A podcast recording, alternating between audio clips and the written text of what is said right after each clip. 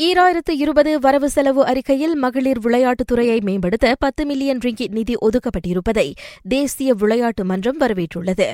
தேசிய விளையாட்டு வீராங்கனைகள் பயிற்றுநர்கள் மற்றும் நிர்வாகிகள் ஆகியோரின் எண்ணிக்கையை அதிகரிக்க இந்த தொகை உதவும் என எம்எஸ்என் தெரிவித்தது.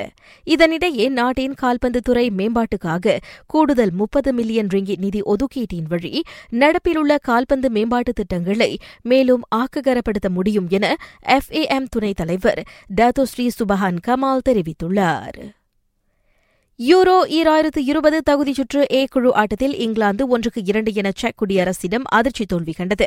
யூரோ தகுதிச் சுற்று ஆட்டம் ஒன்றில் இங்கிலாந்து தோல்வி கண்டிருப்பது கடந்த பத்தாண்டுகளில் இதுவே முதன்முறையாகும்.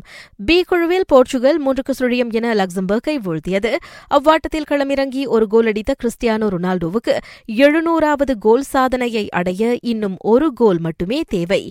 திங்கட்கிழமை யுக்ரைனுக்கு எதிரான ஆட்டத்தில் அந்த ஒரு கோல் இலக்கு நிறைவேறும் பட்சத்தில் வரலாறு வரலாற்றில் எழுநூறு கோல் சாதனை படைத்த ஆறாவது வீரராக கோல் மன்னன் கிறிஸ்டியானோ ரொனால்டோ திகழ்வார். ஹெச் குழு ஆட்டத்தில் பிரான்ஸ் ஒன்றுக்கு சுழியும் என ஐஸ்லாண்டை வென்றது. ஈராயிரத்து பதினேழு ஈராயிரத்து பதினெட்டாம் ஆண்டுக்கான கூட்டரசு பிரதேசத்தின் சிறந்த வீரராக உலக போலிங் வெற்றியாளர் ரஃபிக் இஸ்மாயில் அறிவிக்கப்பட்டுள்ளார். சிறந்த வீராங்கனையாக தேசிய முகுளிப்பு வீராங்கனை நூர் டபிதா சப்ரி தேர்வாகியிருக்கின்றார். ஷங்காய் மாஸ்டர்ஸ் டென்னிஸ் போட்டியின் காலிறுதிச் சுற்றில் பிரபல வீரர் ராஜர் ஃபெடரர் தோல்வி கண்டு வெளியேறினார்.